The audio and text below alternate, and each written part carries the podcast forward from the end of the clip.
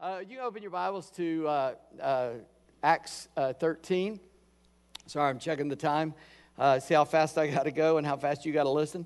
Um, I hope y'all will listen fast, but it seems like I say this a lot, but Acts is full of passages that pivot action, and it's been this way, and now it's changing. And this, uh, maybe as the biggest one in Acts, I, I don't want to say that definitively, because a lot built up to this. So there are a lot of changes that prepared for today. But this is the first time the church intentionally sends out what we would today call missionaries. And uh, I think it's, uh, I say intentionally because the church had sent people out unintentionally, or actually, uh, they didn't even volunteer to do it, but there was this, this guy named Saul that wanted to persecute the church.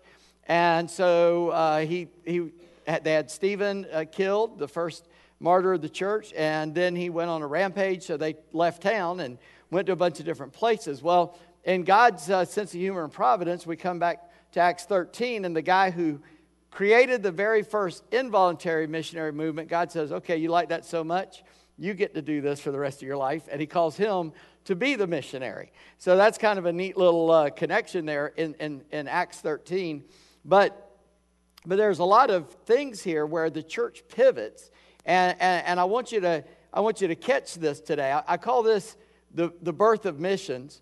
And, and in a sense, it really is. It, it's not, but it is. Uh, the, you know, the greatest missionary in the world was Jesus Christ, right? God had one son and he made him a missionary. So he went left heaven, he went to a foreign field, which was earth, and uh, took on their culture, their understandings, their look to give them the truth. And, uh, and, and so God calls all of us, in, in, in the technical and the real sense of the word, God calls every Christian to missions. We think of missionaries as a special group, and there are some that are called to a special task, but there's no Christian who should not be a missionary. There's no Christian who should not be telling forth the Word of God. And what's happened is we've changed the kind of, the, the, we've changed the terms of people through time, at certain time periods and centuries and all of that.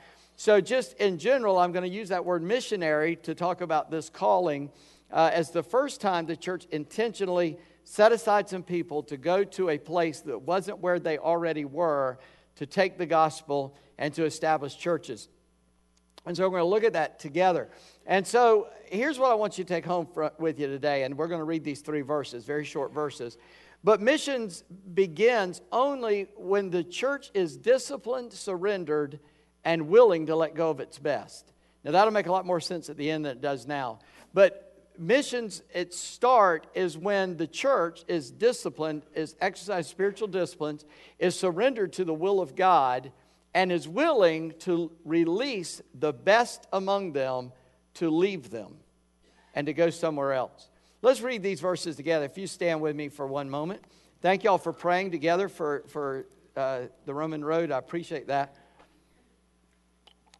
In fact, uh, uh, Steve and Savannah have been with us, and, and uh, uh, Thursday night they had somewhere to be, and we had to be here for dress rehearsal, so we brought our grandchildren, uh, four and three years old. The four year old will be five in July and uh, and they you know they were here a good long time and Janice was taking them out just before the end of where we got to that that night. And that night we only got to the the scene where Jesus was up on the cross. John Jonathan was up here on this big old cross and they were walking by the open doors in the back and they just stopped and looked.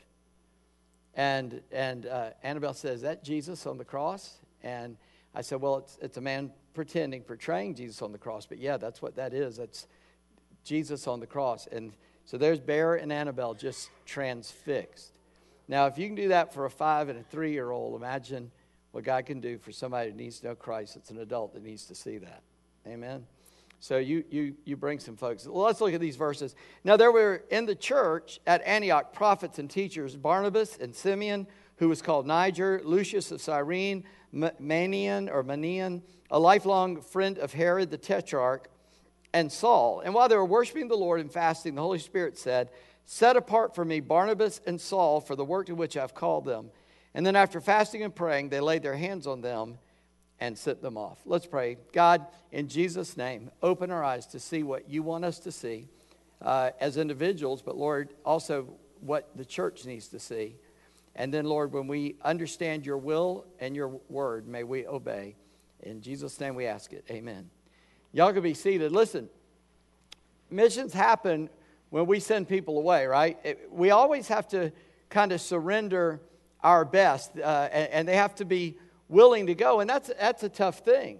Uh, as individuals, it, it's tough to let people go. I think it was Oswald Chambers in, in My Utmost for His Highest, um, in, in, which, in, in, some, in certain passages of certain days of the year, he describes that to follow the will of God never hurts you, but it hurts everyone around you.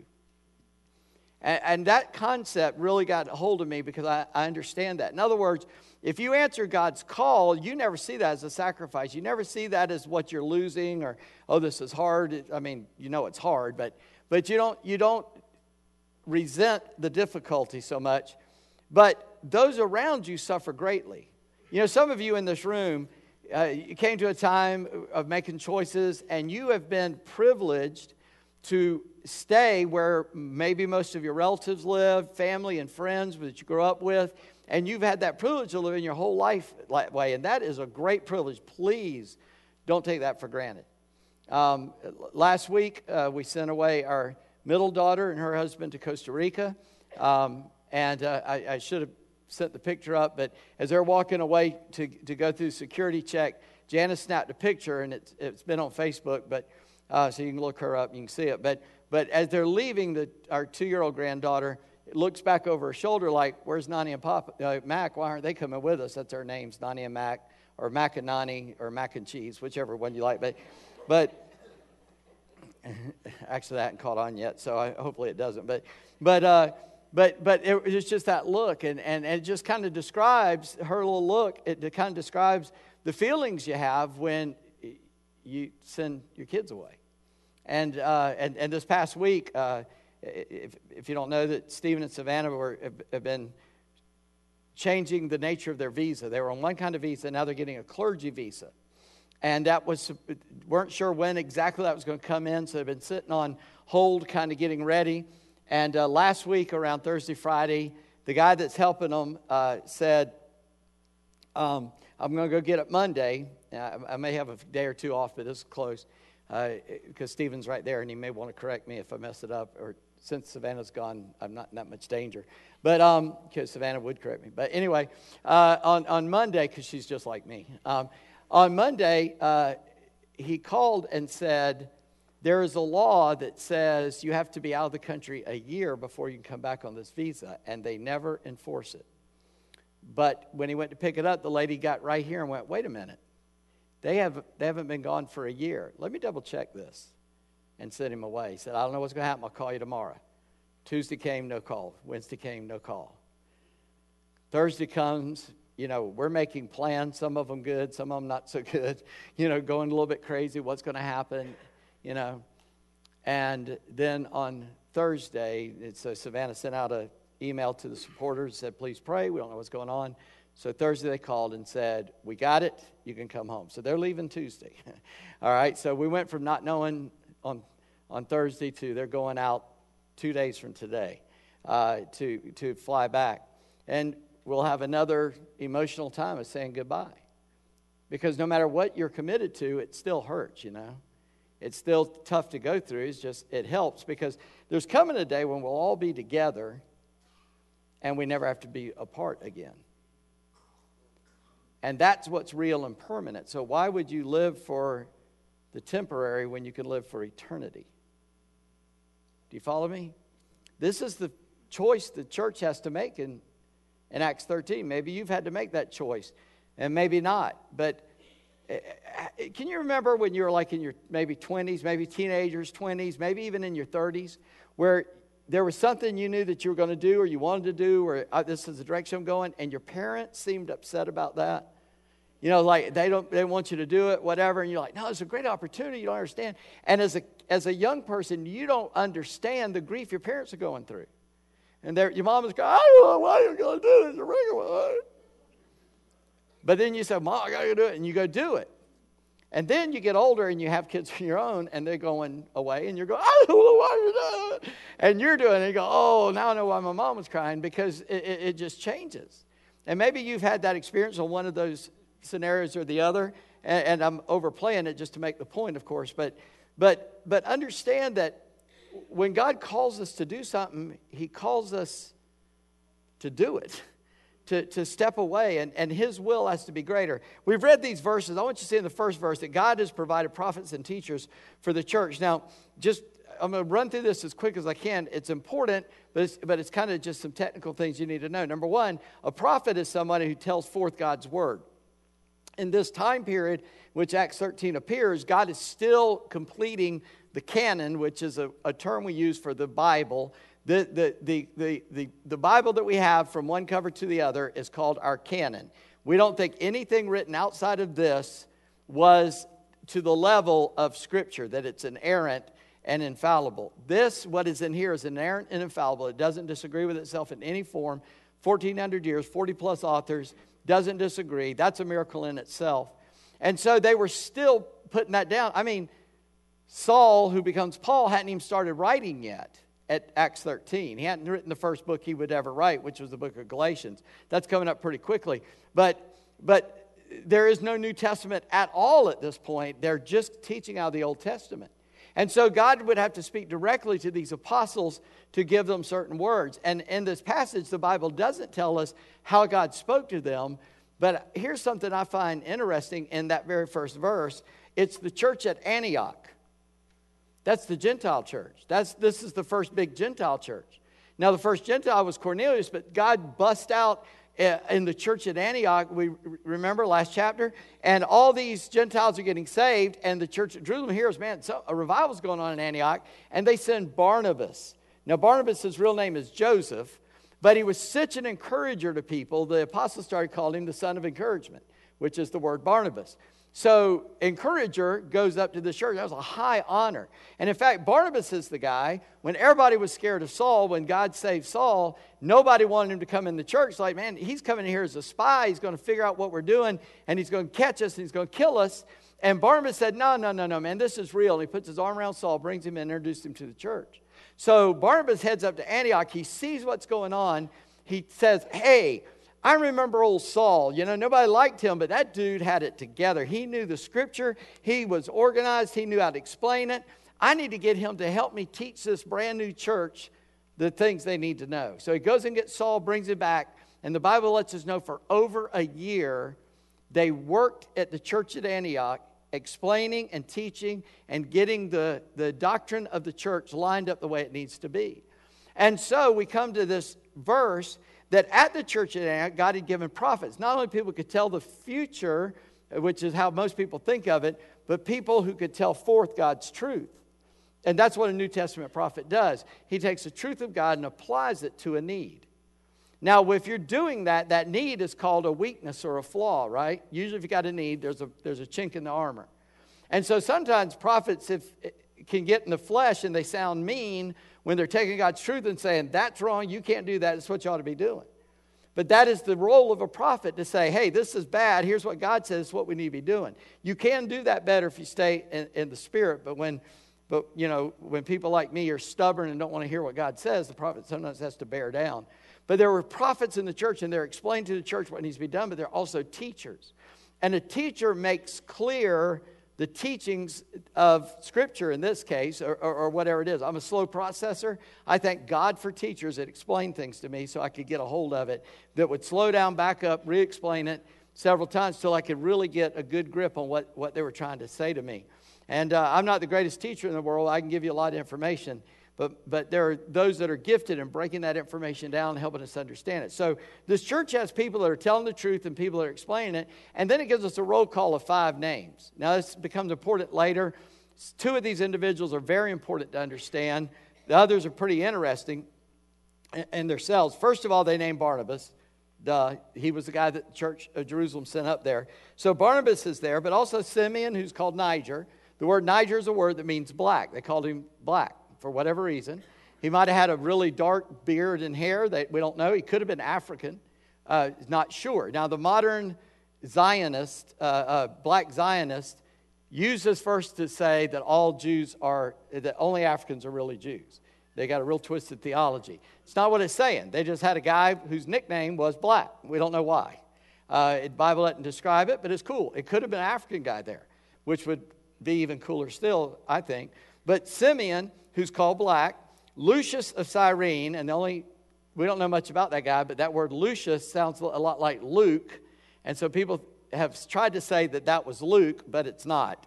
Uh, we know it's not, but just somebody read that and went, ooh, sounds like Luke. I bet that's who it was, but it's not. Manaen, a lifelong friend of Herod. Now, that's how my version puts it. If your version, it may say uh, from Herod's household or something else. I looked up what does it mean then to be, uh, in, in, my version, uh, a friend of Herod. What does that mean? And, and the, the word that's in the original language, in the Greek language, it literally means to eat or to suckle at the same mom. In other words, they were raised as one. They were raised like brothers. That's what it means. That's what the word means. It, it, it means a very intense, close relationship. Isn't it cool that the guy is trying to destroy the church? God put a guy that's like his brother who becomes a prophet and teacher in the church? It's pretty neat, huh? See, and the, the chapter just before it, the, these Jewish people, they, they're trying to get in good with the evil pol- politician to get favor, and God kills that evil politician. And then the next few verses says, Oh, but by the, by the way, a, gay, a guy that was raised with that Herod, he's one of the prophet and teachers in the church. That's pretty cool to me. I don't know about you. And then it says, as subtly as it can, and Saul. That's all it says. Because Saul's going to get real important in a minute. I've always wondered why doesn't the Bible tell us more about all the other apostles? I don't know. I don't have an answer for that. So if you ask me, I'll go, I don't know. But I know this Acts is about what God is doing in the church, and Peter helped start and establish the church, and then Saul helped outline all the things that we believe and became this great missionary. And these are the two big things. We have to have a, a legitimate beginning, which we'll see in these verses, and then we have to have our doctrine and theology straight. And Paul, uh, Saul, who becomes Paul, helped us with that. So that's the list. And then in verse 2, not only did God provide these prophets and teachers, the church spoke through them to tell, God spoke to the church through them to tell us his will. Notice what it says in verse 2 while they were worshiping the Lord, and then it goes on, and fasting. And I, I, want you to understand something about this word worshiping because you may be looking at a version other than what I'm using. I'm using the ESV uh, if you're interested. You may have a King James, you may have one of the many others there are. So some of yours says, while they were serving the Lord, some say worshiping the Lord, but guess what? Those words mean the same thing. We think of serving as, as doing something. We think of worshiping as doing something, but it's not really work. It's like this. We, we, we, we don't understand that word worship. In fact, one of the things that people say is they'll, they'll leave church and they'll say, Oh man, the worship time was really great this morning. Pastor was okay, but man, the worship time was great. Listen, if what I'm doing is not worship to the Lord, I'm not doing it right. You got to understand that. If the way you teach your Sunday school class isn't worship to the Lord, you're not teaching right. If the way you clean the bathroom is not worship to the Lord, you're not cleaning it right. Because for the Christian, all ground is holy ground. There, all bushes are burning bushes. We're not part time Christians where we serve the Lord here and then do something else there. It's a 100% full time thing. And our very lives should be worship to the Lord. And that's why sin is so horrible for the believer. They're worshiping the Lord. Over in, in Isaiah, it says, They that wait on the Lord shall renew their strength. And we, we see that word in King James, they that wait on the Lord. We think that means we sit on our blessed assurance till we get hit by a lightning bolt, right?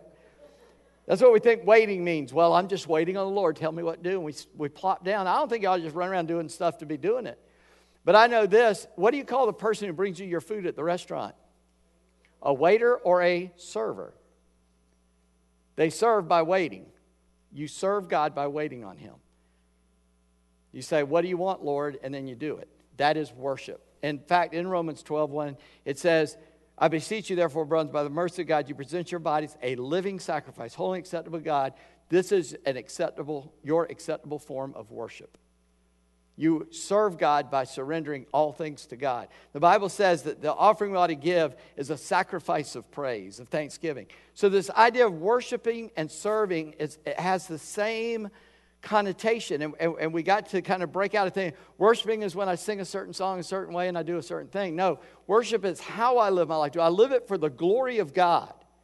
Do I sing whether it's a hymn or a modern song? Do I sing a little ditty or a long, detailed theological treatise to the glory of God? Do I preach to the glory of God? Do I pick up trash to the glory of God? Do I trim the hedges to the glory of God? I live my life to the glory of God, or I'm not serving and worshiping Him as I should. These guys are serving and worshiping the Lord. And Notice that too, though, just a kind of a little detail there you might miss. While they were worshiping or serving the Lord, they weren't serving or worshiping the church. They weren't asking them what they wanted or needed. They're asking the Lord what He wants and needs from them. Do you get how our focus has become 180 degrees out of phase? Where everything applies to what I like, what I want, what I think Instead of, well, what does God want? And what does God like? What does God think? That's worship. This church got it. Antioch is on fire. And their leaders, and of course, now I'm preaching at me and letting you listen in, are doing that. They're worshiping, serving the Lord, asking Him, What is it you want from us? And also fasting. That's a spiritual discipline. And Jesus didn't command it, He assumed it. In uh, Matthew 6 17, they said, Well, why don't your disciples fast? He said, They will when I'm gone. Why would they fast while I'm here? Now it's time for joy, but when I leave, they're going to fast a lot.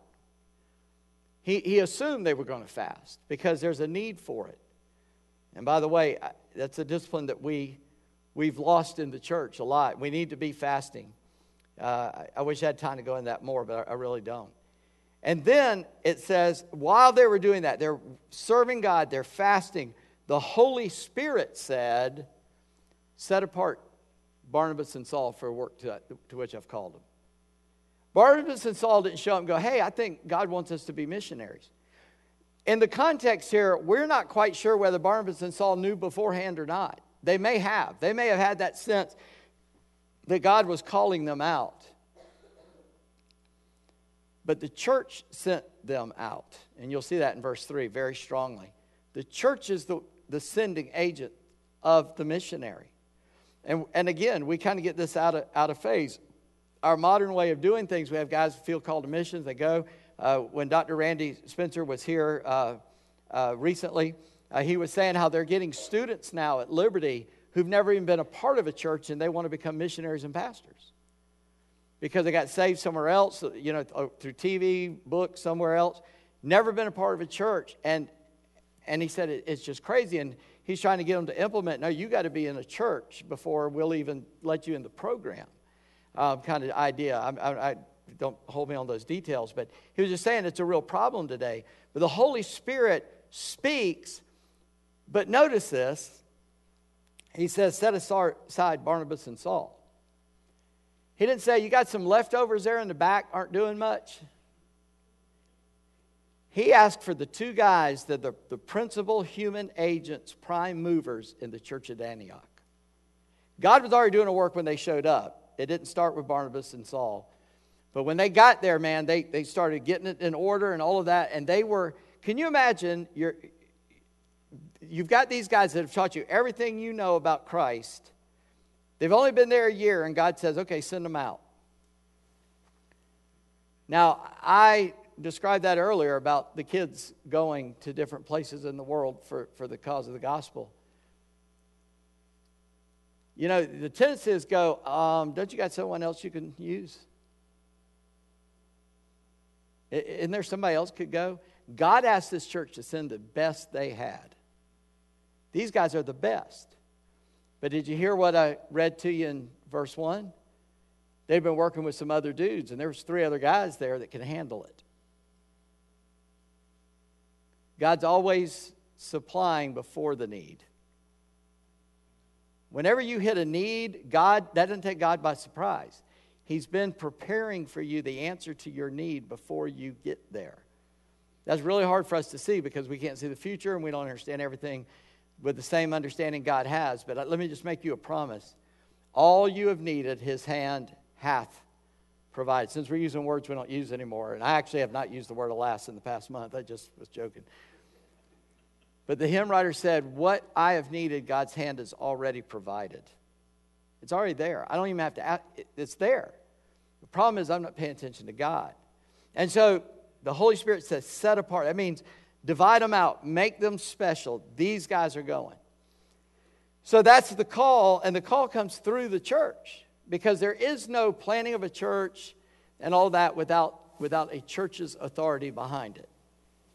And, I, I truly believe that.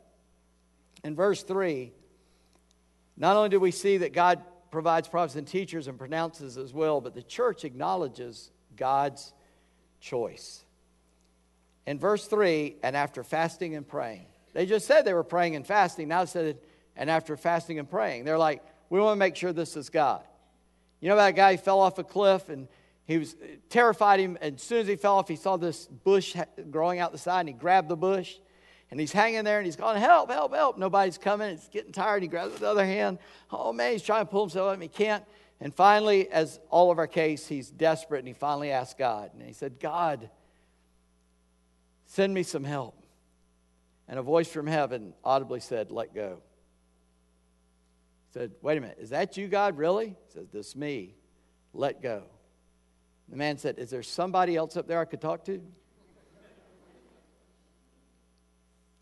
Isn't that what we do? God told his church, let go. And so they said, just to make sure, we're going to fast and pray a little bit, make sure we heard that right. And so they do that. They, they confirm it because you got to stay in touch. But then notice what it, they did.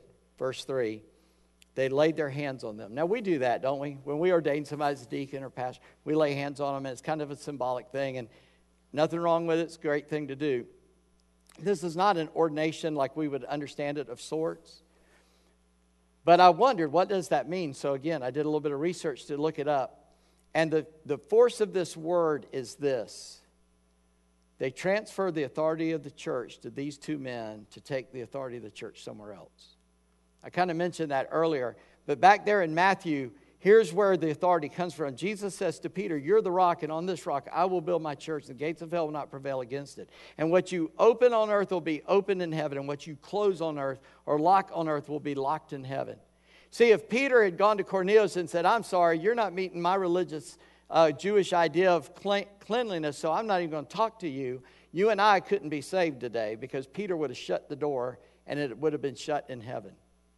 Because that's the problem. Jesus don't make up stuff, he tells the truth.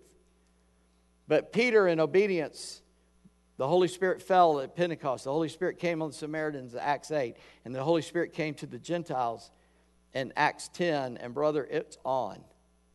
And we come to Acts 13 in the church with the authority that is given by Christ.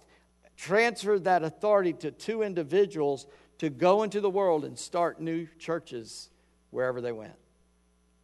It is an, an, an intentional transfer of authority from the church to these men that you can now exercise the authority of the church to, to go and to spread the gospel and to start new churches.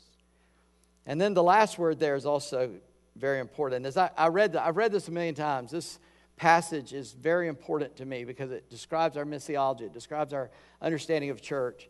But as I read it, some words jumped out, and it says, and sent them off. Now, in my English, it's just like, and sent them off. Like, okay, bye, I see you, poof, and you're gone, right? This has another very literal meaning. I make it sound like you, you can't get this. You can get this just like I did. It, it's, you don't have to know different languages to even get a hold of this. It literally means they let go. They didn't tie a rope around them and hold a string on them. They didn't pull them back. They didn't say, okay, we'll go a little ways and come back, let us know. It means they turned them loose. They said, go get them, tiger. Go get them. They just let go. They said, you got the authority? Take off. And they went out. See, that's what we got to be willing to do. We got to be willing to release.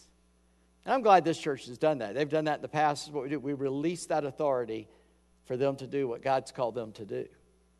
And that's what happened here. And notice, though, just the first phrase in verse 4, we didn't read it earlier. I'm not going to preach on it, but check it out.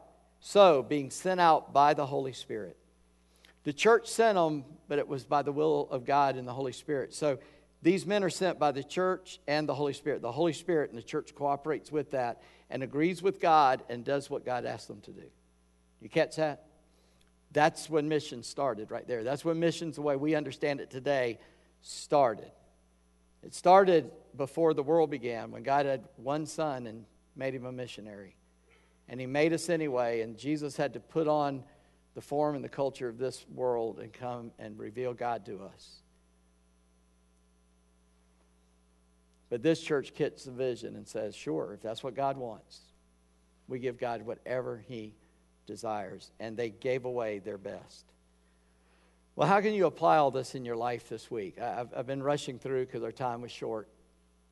Well, first of all, you need to develop spiritual disciplines in your life of reading your Bible, praying, and fasting. You need to, you need to daily read the Bible. You say, oh, I, I don't get it. Well, if you start reading it, you might get it. If you're saved, the Holy Spirit will help you get it. And if you're not saved, you'll never get it. But if you're saved, you have the person of the Holy Spirit living in you, and He'll help you understand it. So start reading it. Prayer. Just start talking to God. Tell Him what you need. God will help teach you as you pray as well. God can't talk to us if we're not reading His Word and praying. It is in those disciplines that God can speak to us. And as a church, if we're not doing that, He can't speak to us. And then I would say fasting. You need to learn how to fast. There's plenty of things out there about it. I'll just give you my own personal story of fasting. I'm, I'm a diabetic. As you know, been one for 52 years. And back 30 years ago, actually over 35 years ago now, just to be honest, I was in a class on prayer, and the professor whom I affectionately refer to as the wisest man in the world, Dr. Burchett, had an assignment where we're going to fast a half a day. And he was teaching us how to get in the Word and prayer during a half a day of fasting. Now, by half a day, he meant you could eat supper on one day and supper on the next day, but don't eat anything in between. So you've skipped two meals, so to him that was a half day. To me, that was an eternity, but to him it was a half day. Well, back then, the way I treated my diabetes, I know my pump is beeping sometimes. Like I, I, I, almost got it figured out now, so it hadn't beeped today so far. Thank the Lord. Um, but um, that's the uh, uh, Orthodox way to do that, by the way. But anyway, um, my relatives are drunk Irish Catholic, so I got the right. But anyhow, the um, so so I'm looking at that, and the way I treated my diabetes back then, I had two different kinds of insulin. I mixed them together in a syringe. I took a shot once a day, sometimes twice a day, and then once that insulin's in, baby, it's working. And so there would come a time, and I knew when that time hit that I had to eat something. So I had to go, I had to take that shot on a time, and then I had to eat on certain intervals. And, and that's how I understood it back then. And so I raised my hand and thought, huh, getting out of this one. You know, sort of like when they call you for jury duty and you try to get out of it.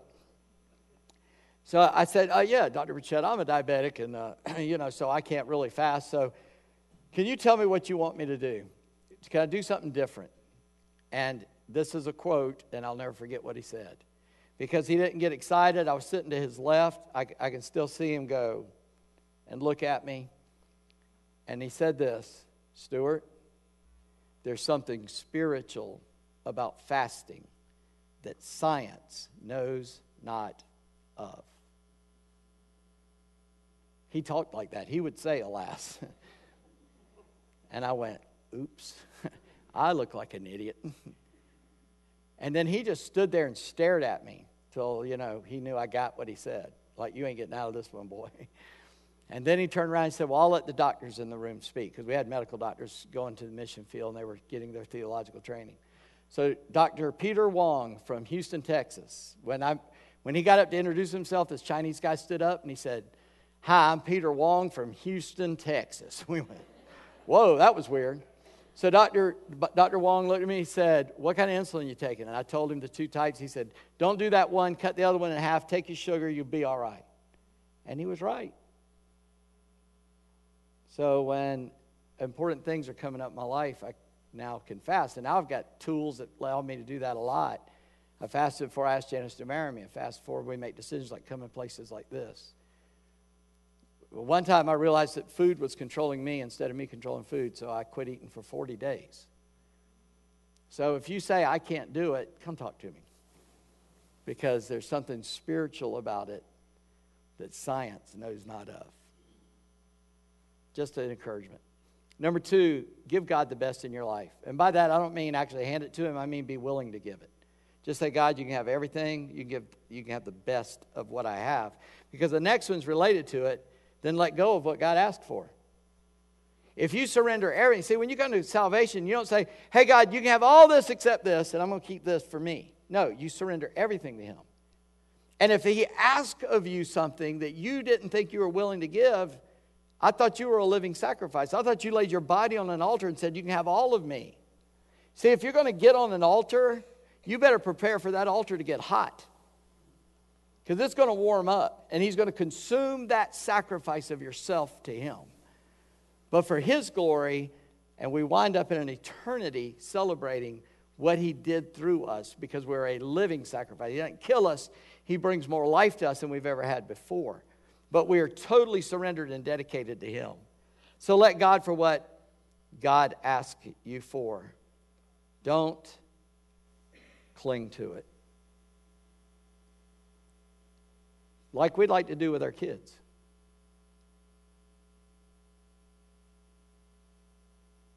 It's pretty important to us, isn't it? Our children. Well, it's coming today. somewhere way back there when I realized that you can have it all, but you can't have it all at the same time. So when I come on something, God says, uh uh-uh. uh I say, okay, well, that's what heaven's for. Because in heaven, it only adds, it never subtracts. It's the perfect gifts in heaven. So I won't mistreat it, I won't misuse it, and I'll be able to glorify God with it in heaven. And so that's when I can get it. And I know that. And you ought to live that way because in 100 years you're going to be dead. And then what will it matter what you clung to on earth? Psalm 73, the psalm writer says, Whom have I in heaven but thee? And on earth there's nothing I desire except you.